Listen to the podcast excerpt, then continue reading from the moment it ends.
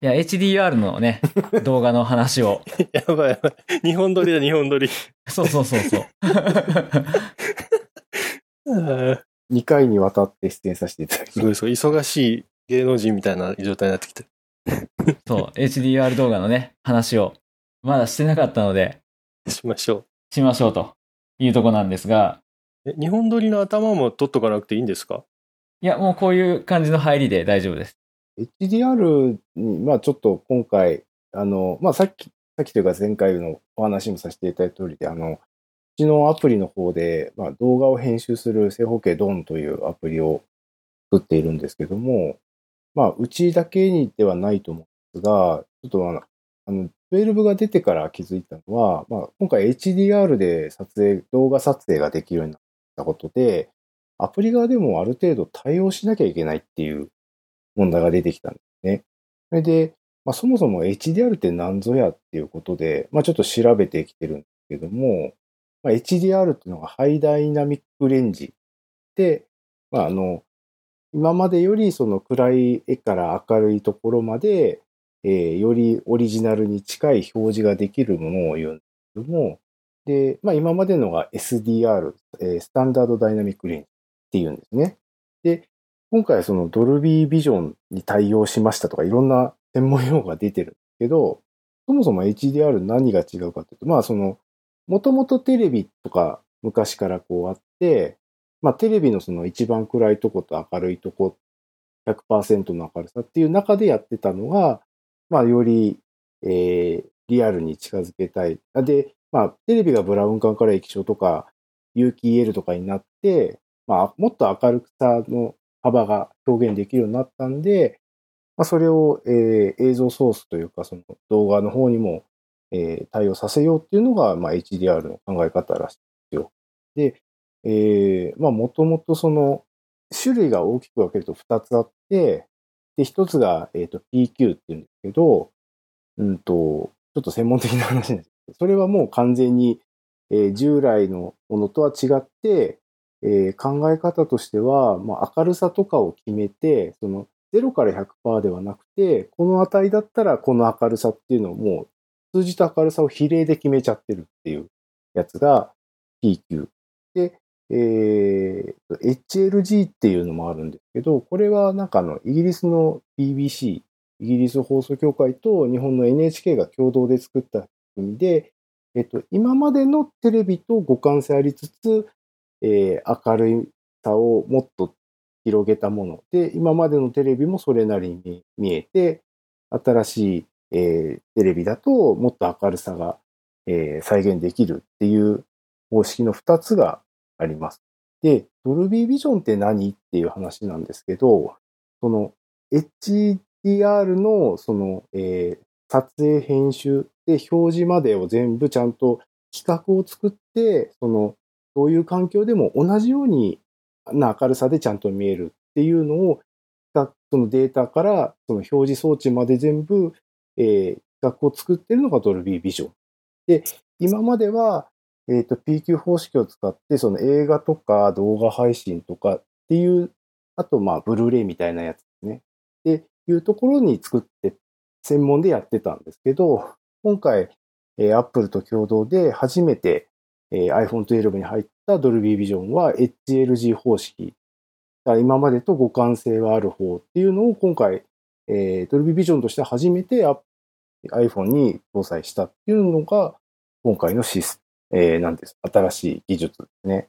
えっと、ドルビービジョンだと、その、まあ、再生環境まで、まあ、面倒見るっていうか、そうですね。一応で、それに準拠した表示ができるのが初めてドルビービジョンって言える表示装置と。なんですよね。はい HLG、ただの HLG の場合は、もう、再生装置とかは、独自にもう勝手に解釈して出してる。えーとですね、HLG の基本的な考え方は、えっと、PQ の場合はもうその明るさ自体もこのレデータと連動させてるんですけど、HLG はまあある程度、グレーのところまではテレビと同じ表現で、そこから上の100%、200%っていうところを、まあ無理やりこう、動画の中に入れちゃってるみたいな感じで、そこからの明るさの表現は、その表示するテレビにお任せしますみたいな考え方なんですよ。なので、えっ、と、ドルビービジョンじゃない場合は、まあ、綺麗に見えるけど、ちょっと違ってる場合もありますよっていう感じなんだと思います。あ、なるほど、なるほど。いや、僕が、あの、ソニーの α6400 ってカメラ持ってて、HLG で動画よく撮ってるんですけど、はい。まあなんか正直ね、色ミスってるなっていうことがよくあるんですよね。そうなんだ。ええこれがですね、また色って別問題がありまして、あの、色の規格っていうのもあるんですね。まあ、もともと、えっ、と、これもうすごい歴史の話になっちゃうんですけど、えーまあ、白黒テレビの時代に戻っちゃうんですが、えっと、今ので、えっと、色の仕組みって、実はそこから始まってて、えー白黒に、まあ、最初テレビの放送って白黒だったわけですけど、まあ、その放送後に、じゃあカラー化をしようって言った時に、えーまあ、その白黒で見てる人もちゃんと見れて、かつカラーテレビの人はカラーで見られるっていう形で、えー当時の技術、最先端の技術を用いて作ったのが、まあテレビのカラー放送の仕組みで、要は白黒プラス色っていう考え方なんですよね。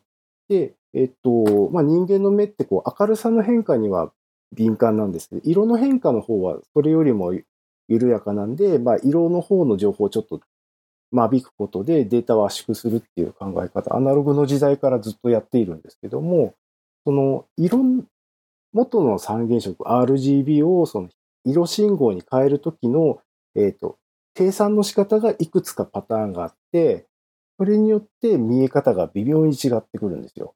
で、それプラス今回 HLG の場合、そのガンマっていう明るさの変化の度合い、その数字の上がっていくのと人間の目の見え方の明るさの変化を調整するのにガンマっていうのがあるんですけど、まあ、それも、えっ、と、HLG とかの方式によって、えー微妙に違うんで、色の再現が微妙に変わってくると。で、ドルビービジョンとかだとおそらくそのメタデータという形で補正情報とかを全部持たせたりするんですけど、えっ、と、そのあたりが、えっ、と、例えば方式、えー HDR で撮ったのをちゃんと SDR にしたいっていう場合とかに、えー誤差が出てしまって、色が完全にはモドに戻せないというか、差がちょっと出ちゃうっていうのはそういうところの問題なんですよね。なるほど、なるほど。ええそうですね。色、色もそうだしね、あと明るさもね、あの、ひどいことになったりするんですよね。もともと HDR って普通のテレビより広い表現状態になってるものを普通のとこで見るから、やっぱり何らかの改変はしないといけないんですよね。で、で特にあの 4K、4K 放送とかは今 HDR と一緒で、まあ、BT2020 っていう規格の色の指定方法なんですよ。で、2K のハイビジョン放送は R709 っていう方式なんですけど、それ計算が違ってて、あとその、なんていうんですかね、その数値の範囲の指定も微妙に違うんで、実は 4K で出せるけど 2K で出せない色っていうのが実際あったりするんですよね。で、そこを、えー見た目の時に、えー印象が同じ形にどう持っていくかっていうのはすごい難しい問題で、例えばその今 4K 放送って BS でやってますけど、それ同時にま 2K でもやって、地上波とかでもやったりする場合ってあるんですけど、これちゃんと色を合わせるための専用の変換器があるぐらい、かなり高度な技術なんですよ、今のところ。で、それをうちらがアプリできるかっていうのは非常に難しい状態かなと 思います。なるほど。あの、今年の大河ドラマでもなんかちょっと最初話題になってましたよね。HDR で撮ってて、で、色が派手すぎると、放送した時に。その普通の SDR で見てる時に？その変換するルックアップテーブルっていうのがあるんですけど、それの調整の仕方が多分難しい。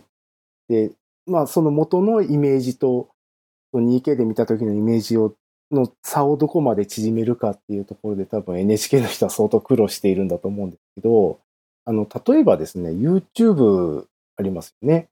YouTube ってもうちょっと前から HDR の動画を投稿できるようになってるんけども、あの、HDR って、もう実際その iPhone 12が出た日にもうそれで HDR 動画投稿してる方がいるんですが、YouTube かなり、えーやっぱりこだわってるところがあって、えー HDR で投稿した動画も、えっ、と、YouTube のサーバー内でちゃんと SDR 動画に変換もしているんですが、それがかなり綺麗だっていう感じで、えーちょっと、えー評判になってるんですね。で、おそらくそれは単純に計算ではなくて、いろいろ画像に合わせて調整をするようなプログラムを独自に作ってるんじゃないかと思われます。これ公開してほしいですよね。いや、もう実際ですね、あの、まあそのダウンロードするのはちょっと Google の規約違反になっちゃうんでダメなんですけど、いろんなそのカラーパターンとかをアップして、どういう絵はどういうふうに変換されるとか解析してる人はいたみたいですね。かなり複雑なことをしているんじゃないかと。確かにあの、ね、普通に、あの、今 HDR でそもそも動画を見られる環境っていうのが限られてて、まあ、iPhone の、えっ、ー、と、有機 EL の、まあ、10以降とかだったら、まあ、対応してるんですけど、あとはそのテレビに内蔵してる、まあ、Android TV とかの、えー、YouTube プレイヤーとかで一部対応してると思うんですが、まあ、それ以外だと Mac とかだとちょっと対応してなかったりするんで、まだ普及してないっていうのもあるんで、変換しなきゃいけないっていうところがたくさんあるのはちょっとまだ大変ですよね。なのに変換が難しいっていうのが問題なんですよね。そうですね。はい。で、あの、WWDC、WWDC の方の、えっ、ー、と、HDR に関するちょっとチュートリアルビデオがあったんで、それ見てまして、で、まあ実際その、えー、まあ iOS では対応しているけれども、その AppleOS とか、えー、MacOS ではまだ HDR 対応してないので、えー、そちらで再生する場合には、あの、SDR にコンバートしてくださいねっていうサンプルソースとかも実は公開されてたりするんですけども、その通りにやっても微妙にやっぱり色が違うんですね。なんていうんですかね。えー、やっぱ白っぽくなる感じですか？白っぽくなるとか、そのあ色の濃さが変わるとかです。それ、その絵の種類によって変わり方が微妙に違うので、なかなか一概にどう変わるっていうのは言いにくいんですけど。いや、なんかわかります。えっと、僕が、えっと、みてねっていうミクシィが出してるアプリを使っていて、で、どういうアプリかっていうと、その遠くにいる実家の人に子供の姿を見せるためのアプリなんですよね。で、えっ、ー、と、まあ、Android とかも対応してるし、古い iPhone も対応してるんで、HDR 動画を上げると変換が走るんですよ。HDR 動画を上げるとき、ものすごい時間かかるんですけど、ちなみに。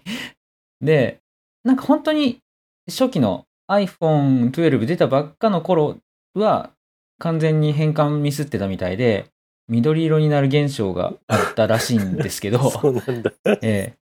それが、まあ僕がその MAX 買った頃までにはもう治っていて、えっと、直しましたっていう風になってはいるんですが、実際上げてみると、すごい白くなったりとか、逆になんか全然問題ない感じで上がる動画もあるし。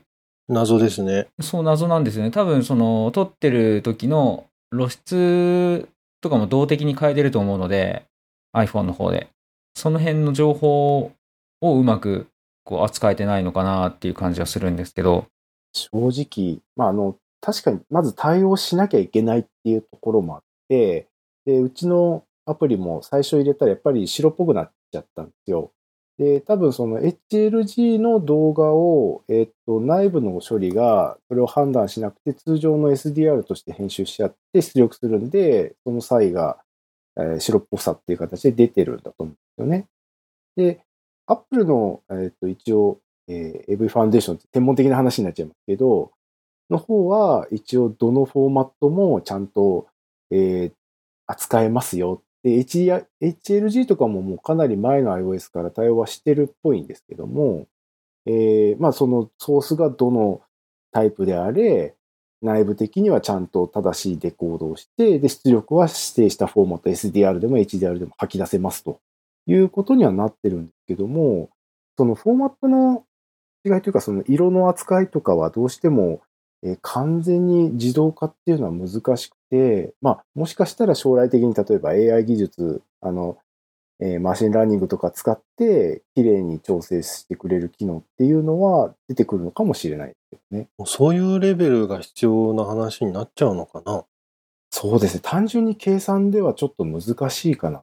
あの、絵の中身によって調整の仕方が違うんじゃないかっていうので、さっき言った放送局みたいはその専用の調整装置がある。それマシンラーニング使って、ほぼ完璧にできますよみたいなアプリを作って出したら、結構儲かるんじゃないですか。いやいや、またそういうタヌキな話を。昔から、あの、iPhone、その動画の前に、写真で HDR 撮影っていうのはあったと思うんですよ。で、これって、その暗いところがちゃんと写る写真と、あた明るいところがちゃんと写る写真。まあ、それぞれ暗いところをきれいに撮ろうとすると明るいところが潰れるし、えー暗い、明るいところをきれいに撮ると暗いところが真っ暗になっちゃうっていうのを、えー多分合成して、一枚のどっちも綺麗に写ってる写真を作るっていう技術なんですけど、それも多分、そうだね。うん、AI の技術を使っていたりするはずなので、あの、写真のさ、HDR と動画の HDR ってなんか違うよね。雰囲気が。違いますね。写真の HDR ってむしろな絵画的な、あの、絵の塗り絵的な絵画的な絵を作るというか、コントラストすごい激しい写真にしたりとか、なんかその、なんでしょうね。デコレーションするための技術みたいなところがなんかどっちかっていうとダイナミックレンジ狭くしてますよね。そう、狭くしてる。うん。普通の表示のダイナミックレンジに入るように詰めてる。で、動画の今のやつは、表示の方のダイナミックレンジが広いからそこに合わせてるっていう。あの、表示するディスプレイの方の性能を上げて、要するに輝度をガッて上げて、さん表示できるディスプレイが使えるよっていう前提で撮るのが動画の HDR だよね。で、静止画の HDR って今までのディスプレイの限られた領域の色域とか明るさの領域の中で最大限人間の目に見たのに近い感じに振り返る暗いところは部分的に会長をよく見えるようにしたりとかっていう明るいところは白く潰れちゃうのをあの多少明るさを落としてでもいいから会長を殺さないように作り変えるっていう仕事をしているのが写真の HDR だよ。だからなんか同じ HDR って静止画動画で同じ HDR って言われるものはもう全然違うよね。どっちかっていうと、その HDR、HDR 動画を SDR 化するのって写真の HDR 化と似てません？似てますね。似てますね。で多分その写真の方も単純にこう何か、えー計算で出してるっていうレベルではないと思うので、同じように動画の SDR 化も、えー計算だけじゃなくて、そういうマシンラーニング的な処理を使わないと、本当に綺麗なものにはならないかもしれない。あの、ちょっと実験したことがあって、結局、あの、iPhone 12 Pro Max で、えーっと、ディスプレイの輝度を最大にして、えー HDR 動画と同じシーンを SDR で撮った動画、全く同じ動画を最大輝度で見たら、ほぼ一緒に見えるんだけれども、あの、中間調だとかいろんな部分の階調の作り方がやっぱり微妙に違うんだよね。で、明るさ、一番明るいところと一番暗いところは同じなんだけど、真ん中の階調がやっぱり違う。SDR で撮ったやつの方が逆に豊かに見える。HDR のやつはもう割と高コントラストなまんま見えちゃうみたいな。確かに HLG の多分特徴だと思うけど、50%ぐらいは SDR と同じ作りなはずなんで、50%から上の明るいところの階調をこう無理やり潰して、えっと本来100%になるところが200、300、400%ぐらいの明るさのものを入れてるっていうイメージで、多分明るさを上げたら、そこの差が出てきたんだなと。そうかもね。なんか、もうちょっと HDR をみんなで見られる環境が出てきたら、まあ、いいなっていうふうには思うんねいや、でもこれ難しいのが、じゃあ今 SDR で、このね、iPhone でせっかく HDR 撮れるのに、HDR オフにして撮る気になるかって言われると、ならないね。ならないんですよね。未来に見ることを考えると、撮るときはその時の最大のあのスペックで撮っときたいっていうのはありますよね。記録ってそういうもんだもんね。一番いいいい画質で撮っておきたい。子供の写真だったり、うちだったら犬の写真だったりっていうのは、もうちょっとでも画質を落とした落としたくないですからね。最高のやつで撮り続けたい。そうですね。多分、あの、インスタ映えみたいな、なんか、タピってる写真とか撮るときは SDR で撮って、みんなに、こう。正しいものがね、死後ですけど、もう転んでしまいましたけど、バナナらしいですよ、これ最近。あ、らしいですね。あの、家で作ったらって思いますけど、まあまあ、それは置いといて。あのね、そういう刹那的な消費をするための動画だったら、まあいいと思うんですよね。うん SDR にしない方が。そうですね。気軽に撮れるし。むしろ公開する動画の方をギラギラにし、SDR 変換しちゃった方がいいんですかね。なんか見、見た目的にこう、目を引くような。注目はされるだろうけど、見る人のディスプレイが古いままだから、ダメだろうね。あの、ふ古い SDR に変換するときに、あえて色とかを強調しちゃうみたいな。ああ、そうか。多分、普通にやると、おとなしくなっちゃうから、うん。その方がいいかもしれないですよね、SNS 系は。態度を上げたりとか、コントラスト上げたりとか。多分 YouTube とかはその上げ具合とかを調整してるんですよ。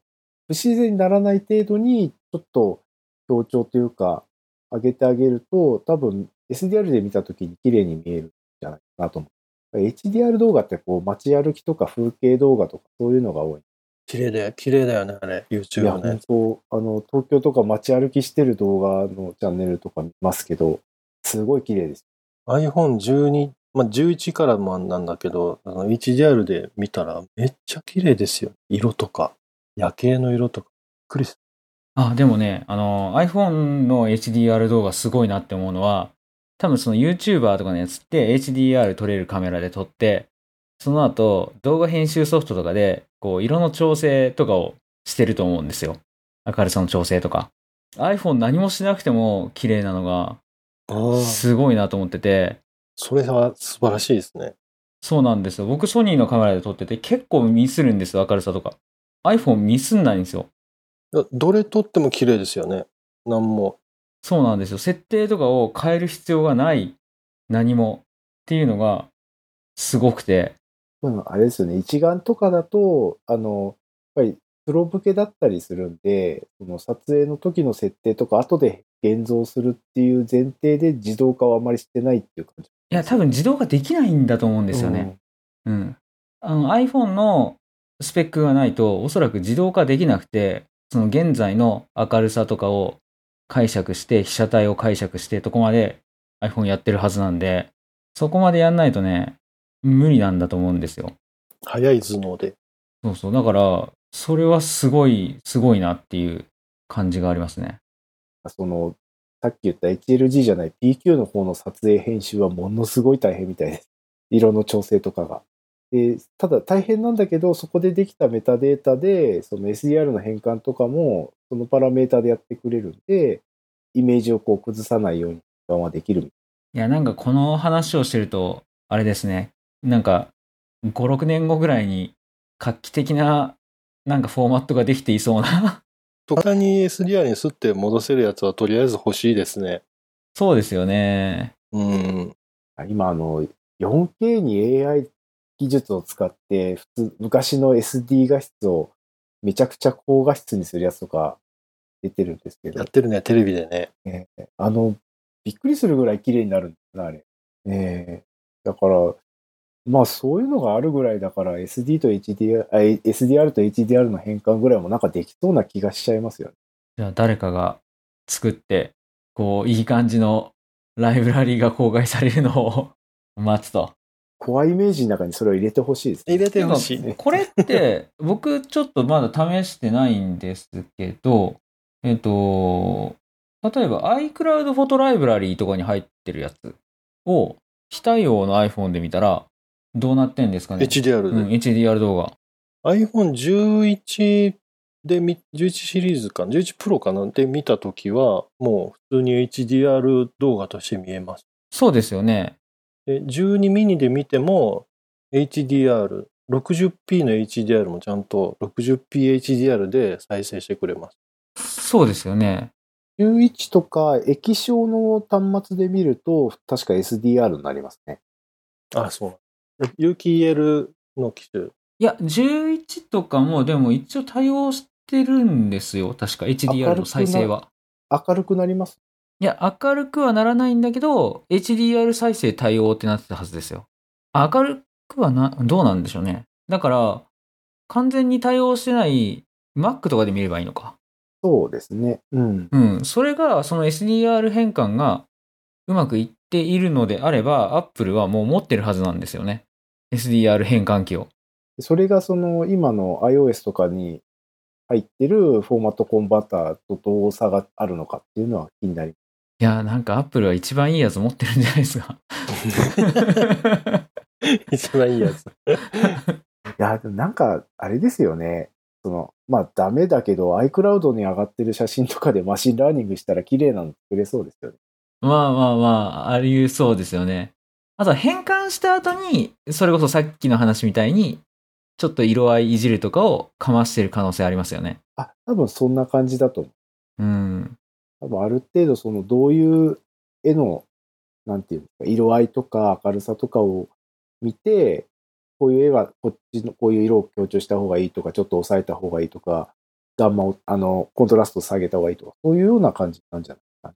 あ、今 HDR 動画をですね、えっ、と Mac で再生してみてるんですが、あー、なんか変換は上手だと思いますね。Apple の。なんかびっくりマーク出てて、これは正しく再生できないよって出てますけど、なんか白っぽくはなってるけど、ちゃんと、なんだろう、彩度は高めでな、出てるので、おそらくですね、やっぱり SDR 変換した後に色味を増やす処理をかけてるのかなと。結局ですね、答えがわからないんですよ。うんだから、え、まあそうですね。うちの場合、ね、その単純に動画編集っていうことであれば、まあ HDR 対応した方がいいんだろうなと思うんですけど、例えば壁紙、うちの場合壁紙変用の動画を作るとかって時に、壁紙 HDR 対応してないので、あの、まあそもそも HDR にする理由が今ないっていうのもあって、逆に SDR にちゃんとしないといけなくて、で、出力した結果がちゃんと編集の時と同じ見え方になってなきゃいけないっていうところが、今ちょっと苦労してるところです。いやー、難しいですよね、それは。すごい難しいんです。ユーザーがどういう結果を求めてるかによっても変わってくると思うんですよね。より綺麗に見見たいのか、まんまがいいのか。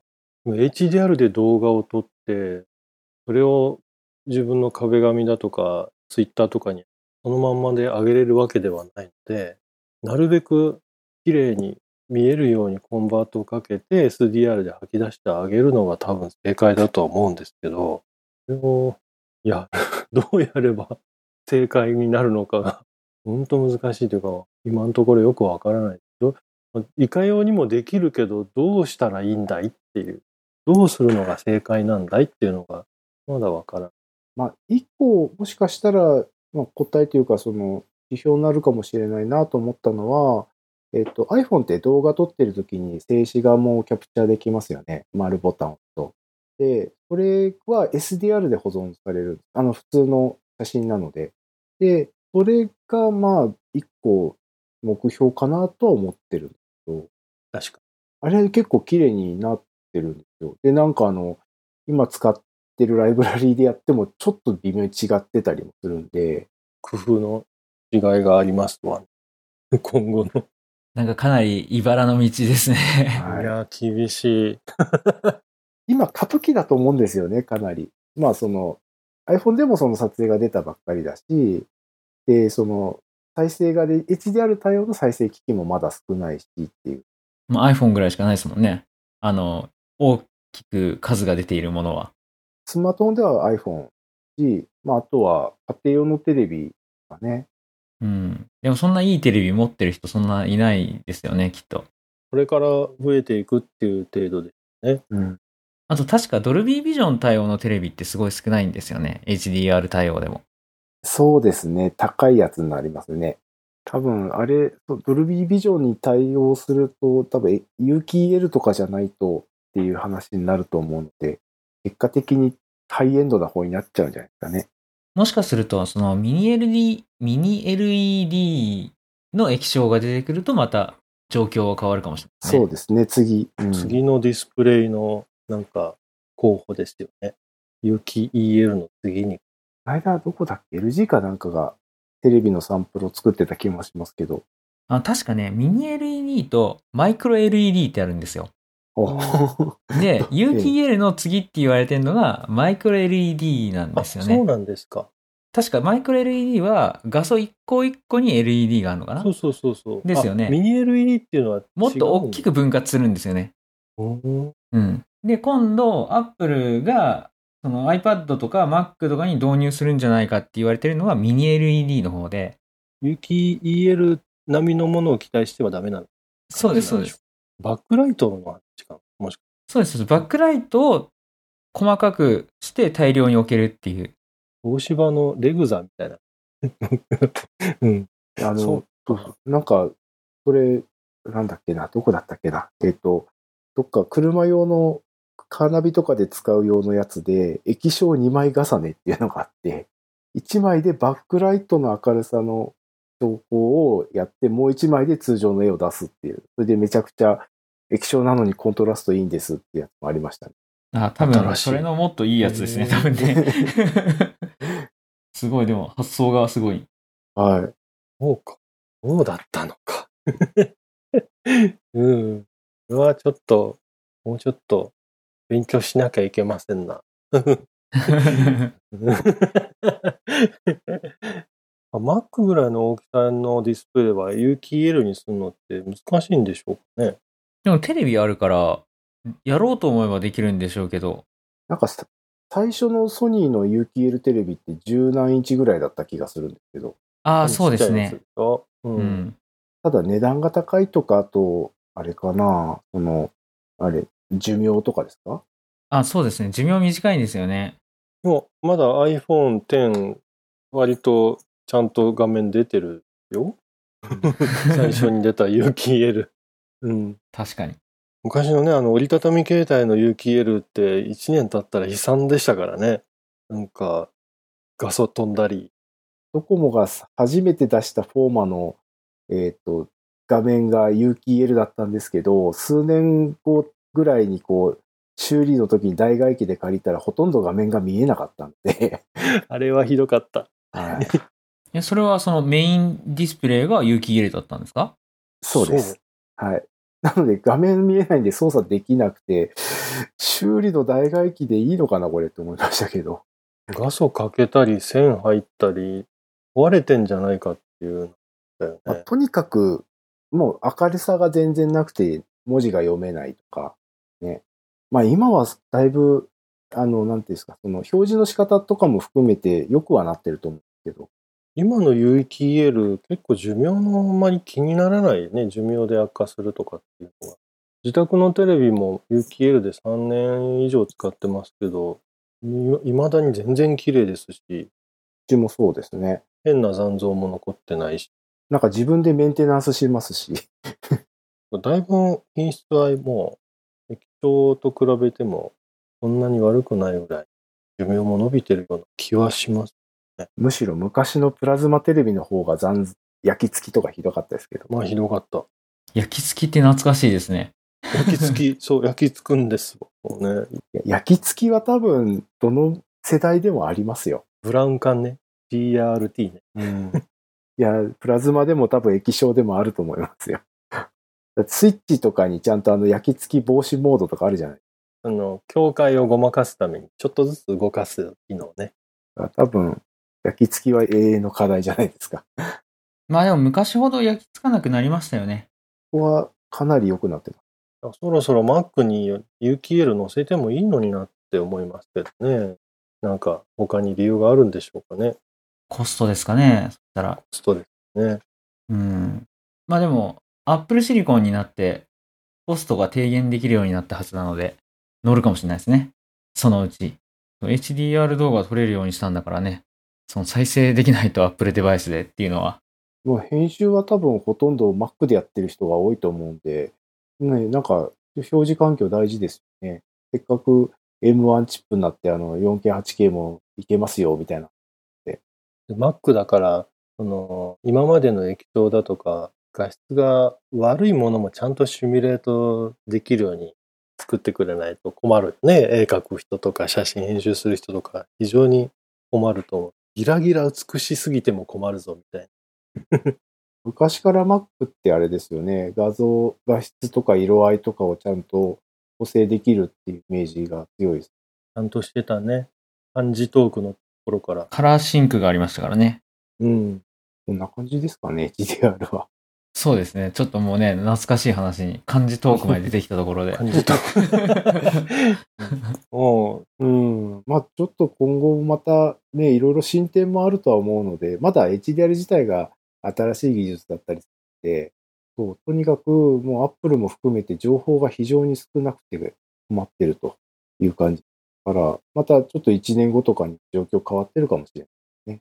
ほら、もうすぐ、あれも出ますよね。あの、12プロ用に写真の、 Apple ProRAW フォーマット？あれ、多分次のアップデートで、OS のアップデートで来るんでしょうかね。まあ、わかんないですけど。わかんないですし、知ってたとしても言えないですけどね。うん。なんかあの、年末、年末には公開っていうふうには、あの、サイト、はいえっと、公開サイト上では言われてます。あ、そうですね。そうですね。公式情報でね。うん、アップルのサイトというか、もう公式情報で、うん、と今年年内に、えー、ようになります。案内は出てたので。 Apple ProRAW がね。これがね、ちょっと楽しみです。今公開されてるだけの情報だと、どうなるのか、まあ、一つよく分かってない。あれ写真だけでしたっけ？あれ写真だけのはず。普通の RAW と違うのは、えー、 Deep Fusion とか、マシンラーニングで得た結果も RAW の中に入れてくれるって書いてあったけど、そう、違うのか、そういう認識でいたんだけれどうも、ん、僕もそういう認識ですね。今までって RAW で撮ったら Deep Fusion とかも全然関係なしだし、本当に素の状態で帰ってくるだけだったんですけど、それがちゃんと Apple シリコンの頭脳でやってくれたところもちゃんとローデータの中に入ってるっていうので、それを使った動画、あ、動画じゃない、静止画の編集が、まあ、どんな風に、えーアップデートされてて、より美しく編集ができるようになったのか、結構興味深いというか、楽しみにしてるところなんですプロモデルでしかできないんですよねけど、。そうなんですよ。ミニでできないんです。えだえから、そうなんで、それがざ残念ではあるんですが、まあ、プロでやりますよ、マックスで。多分あれメモリ食うんでしょうね、おそらく。でしょうね。メモリもそうですし、まあストレージも半分までしかないですし、うん。もうこの動画の HDR が 60p だ、取れないっていうのもメモリーの関係なのかもしれない。かなと僕は思ってますね。うん。だって頭脳もカメラも一緒なのに、違うところってそれぐらいですもん。えあとは政治的な理由か、どっちか。え政治的な理由は。プロをプロと呼ばなければねいけない。まあ、それは多分メモリ積載量を変えたことがそうかもしれない。どちらかというと。まあ、コストとかにも返ってくるんですよね。あとはあれですね、そのそ撮影したやつを今度編集するのに Adobe とかがどういう感じで対応するかっていうのがありますよね。ね、Adobe はもう情報を得て作り始めてるんだと思うけどね。さすがに。いろんなディープフュージョンのデータとかをどう扱ってくるか。うんうん。ディープフュージョンといえば、12シリーズ、全カメラでディープフュージョン聞くのすごく良くないですか？すごくいいですね。すごくいい。あのこ超広角でも聞くのが、なだから何気に素敵ですよ。そうですよね。あと、インカメも。インカメもね。インカメ僕はほとんど使わないんだけど、まあ、自分の自撮りする人も、あの、美しく撮れるっていうのがいいんです。そうですね。なんか、うん今まで、その、11使ってた時に、超広角がやっぱり、ディープフュージョン効かないから、ちょっと使うの二の足踏んでたんですけど、うん。もうあんまりザラザラになっちゃうんですよね。そう、気にせず、全部のレンズ使うからいいですね。まあ、広角が一番綺麗なのは確かなんですけど、あの、標準のね。1倍。うん、1倍が。でももう2.5倍とかも、0.5倍とか、全然使っても汚いって感じにはならないから、とてもいいですね。とてもいい。カメラは本当素敵。本当いいよね。本当いいですよね、iPhone のカメラ。えもう、いや、僕、あの、コンパクト、高級コンパクトデジカメが好きで、うんと、GR シリーズとかあるじゃないですか。結構好きで持ち歩いて撮ってたんですけど、iPhone の11ぐらいから本当いらなくなっちゃいまして、あまりに iPhone が綺麗に撮れるから、すごい進化ですよね。なんかすぐ撮れますよね。犬とか、こう、ちょっといい感じのシーンが。プロマックスの広角がセンサーでかくなったっていう話あるじゃないですか。ありますね。で、あれ、画素ピッチだけ出てて、で、ちょっと逆算してみたんですよ。どんぐらいのセンサーサイズかなって。おそらく1.75分の1ぐらいですよね。ああ、したら普通のコンパクトデジカメ。初代の GR デジタルと同じ。おおおおそうなんだ。うん、結構すごいですね。安いコンデジよりセンサーでかいですよ。いや、これね、iPhone11 の時からもそうなんですけど、その手ブレ補正の補正のされ方がすごく良くなってるんですよ。なんか、ジンバル、あ、ジンバルっていうか、なんかそういう手ブレ補正を外につけてね、手ブレ補正を、えーなくす機会があるんですけど、そういうのをつけなくても、歩きながらでも画面揺れないぐらいです。うん、動。手ブレ。スムージングというか、犬を動画で撮るじゃないですか、僕。だから結構走り回ったり歩き回ったり、あの、自分の撮影者が動いて撮るんですけれども、それでもその iPhone11、もちろん12もそうなんですけど、自分の歩いてる足の振動が画面にあまり出てこなくなったんです。それぐらい安定して撮れるようになってるので、動画のこのスタビライジングっていうんで、それの効果はすごい進化してるような気そういう意味だと、その、プロマックスのセンサーシフトって効果感じます？それがあまり、いや、揺れなくなってるのはわかるんですけど、そのセーラーがセンサーシフトにしたからいい、悪いっていうのはわかんないね。その、ミニと比較してっていうところで。僕はほとんどわからないです。あ、やっぱりそうですよね。ミニも相当綺麗に動画撮れますから、うん、これはもう iPhone11 Pro の頃から変わってない良さは。急に12になって良くなったとは思わない。おそらく、静止画の時の方が意味あるんでしょうね、きっと。暗いところの。こういうもんですもんね、センサーシフトって。ええあ結構暗いとこ撮れますよね、プロマックス。撮れる。撮れる。すごい綺麗に撮れます。ナイトモードオフっても結構明るいですよね。はいはい。やっぱセンサーでかくなって、レンズ明るくなったら、違うもん。違うもん。違うもんですね。良くなるんですね。ね。あと、まあ、ライダーで即興して、えライライダーがいつ動いてるかが今一つよくわかんないんですけど、これ、活躍してるんでしょうか？これ、ポートレートモードにしてない時はあんまり活躍してないですよね、これ。してんのかあ、知ってるはずですよ。あの、オードフォーカス合わせるのに速くなってる。速くなってる。特に暗い時だと速くなってるっていう話ですけど、ちょっと、あの、ライダーなしの同世代 iPhone がないからちょっとわかんないんですけああど、ー、これで比べてみてもいいってこと。フォーカスの速度。うん。どっちも速いからわかんないですわ。うん。そう、そこ、そこですよね、問題は。そう。あの、ミニ、12ミニもべフォーカス遅いわけじゃなくて結構速いんで、わかりません。ライダー、結局、まあ、どの程度効果があるのかっていう問題が、はありますね。 Apple ProRAW に LiDAR で撮った情報も入れてくれるんでしょうかね。乗るんじゃないですか。あの、えっとですね、デプス情報が乗るって書いてあった気がします。デプス情報的？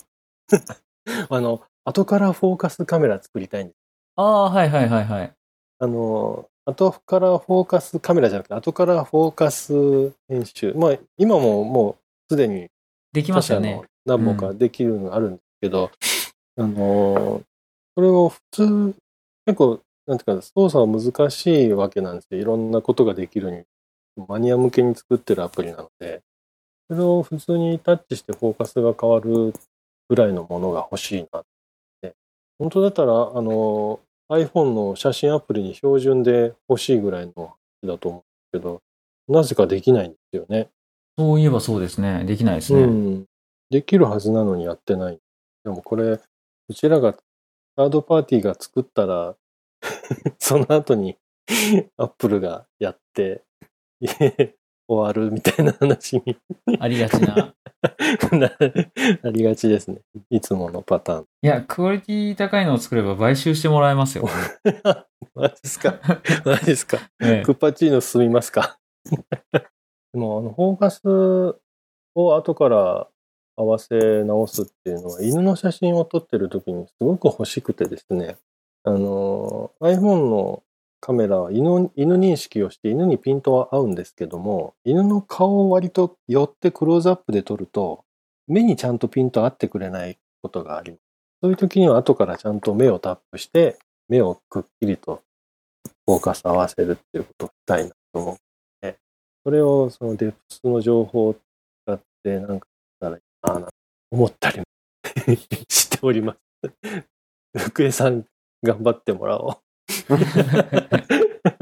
いや、でも、ちょっと面白そうです。うん。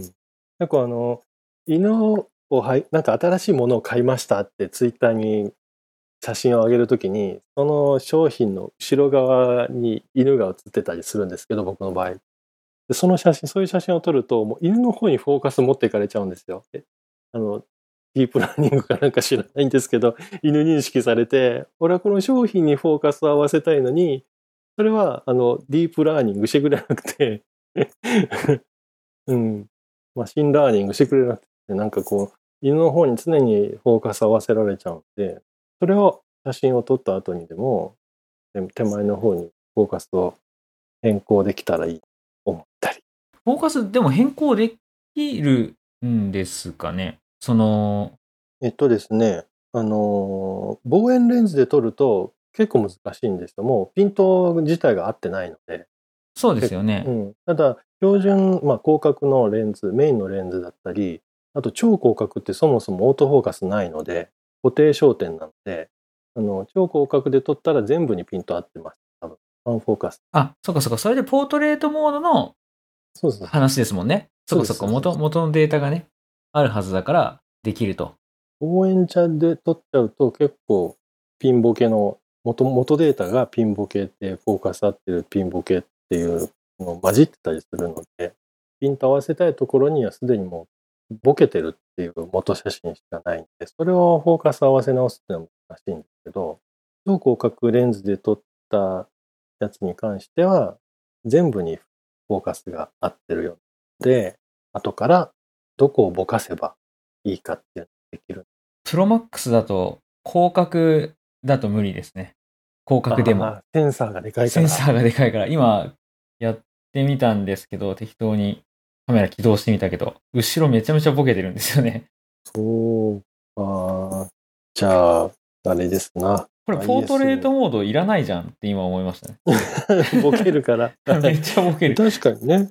ううんあの、物撮りだったらね、いらないですね。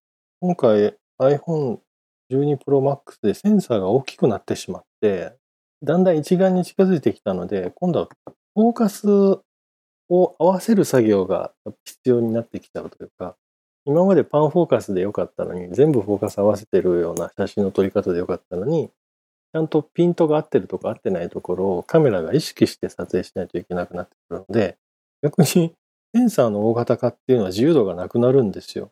うーん。だから、フルサイズのセンサーってすごく流行ってますけど、一眼の世界だと、あの、失敗写真もめちゃくちゃ多いんですよ、フルサイズにすることで。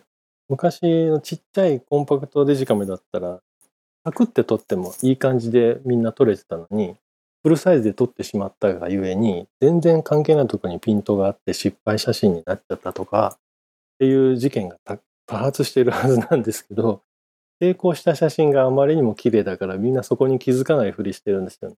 まあ最近はね、あの、瞳オートフォーカスとかあるから、失敗率を 下げる技術がね。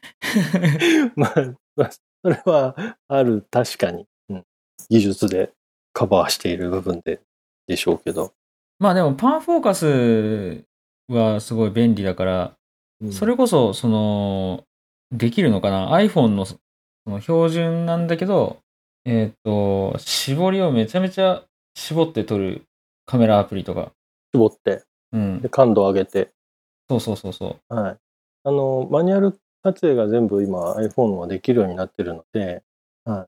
それはできますね。それで、ザラザラになるのもディープフュージョンみたいに、それをなんかマニアックな感じのその写真アプリじゃなくて、もう起動したらもうパンフォーカスになってるカメラですよみたいなのがあると意外と受けるかもしれないですね。わかんないですけど。フォーカスする時間を待たなくていいっていうか。そう、フォーカスしないカメラみたいな。超広角はすごい楽ですよ。うん。フォーカスする必要がないカメラ。僕はどっちかというと背景ぼかしたくない人なんです。なんか、ぼかしは逃げだと思ってるんで。ぼかしたらなんか上手に見えるんですけど、すごいステレオタイプな写真に仕上がっちゃうんですよね、みんな。なので、あこう、ぼかさない背景も入れてなんか写真撮るのが楽しいと思ってる人なので、なかなか、うーん、最初からぼかされちゃうっていうよりは、うん、全部パンフォーカスで撮って、後から、えーぼかすポイントを決められるっていう写真、すごい未来的で楽しいなっては思って。他社のアプリですけれども、あの、フォーカスっていうアプリが確かありまして、その辺のことが全部できるんで。あの、フォコスみたいに書くやつですよね。あ、そうです、そうです、そうです。あれ、有料のアプリだったらなんですけど、あれがすごい気に入っていて、ただあれが非常にね、いろいろできるがゆえに難しいんですよね、使い勝手。使い勝手が今一つよろしくなここまでいろいろできなくてもいいから、気軽に使いたいな。言えば iPhone の写真アプリの中に普通にそういう機能が欲しいなっていうふうに思ったりしますけど。うんアップル入れといてよって、せっかくって確かに、思ったりします。確かに。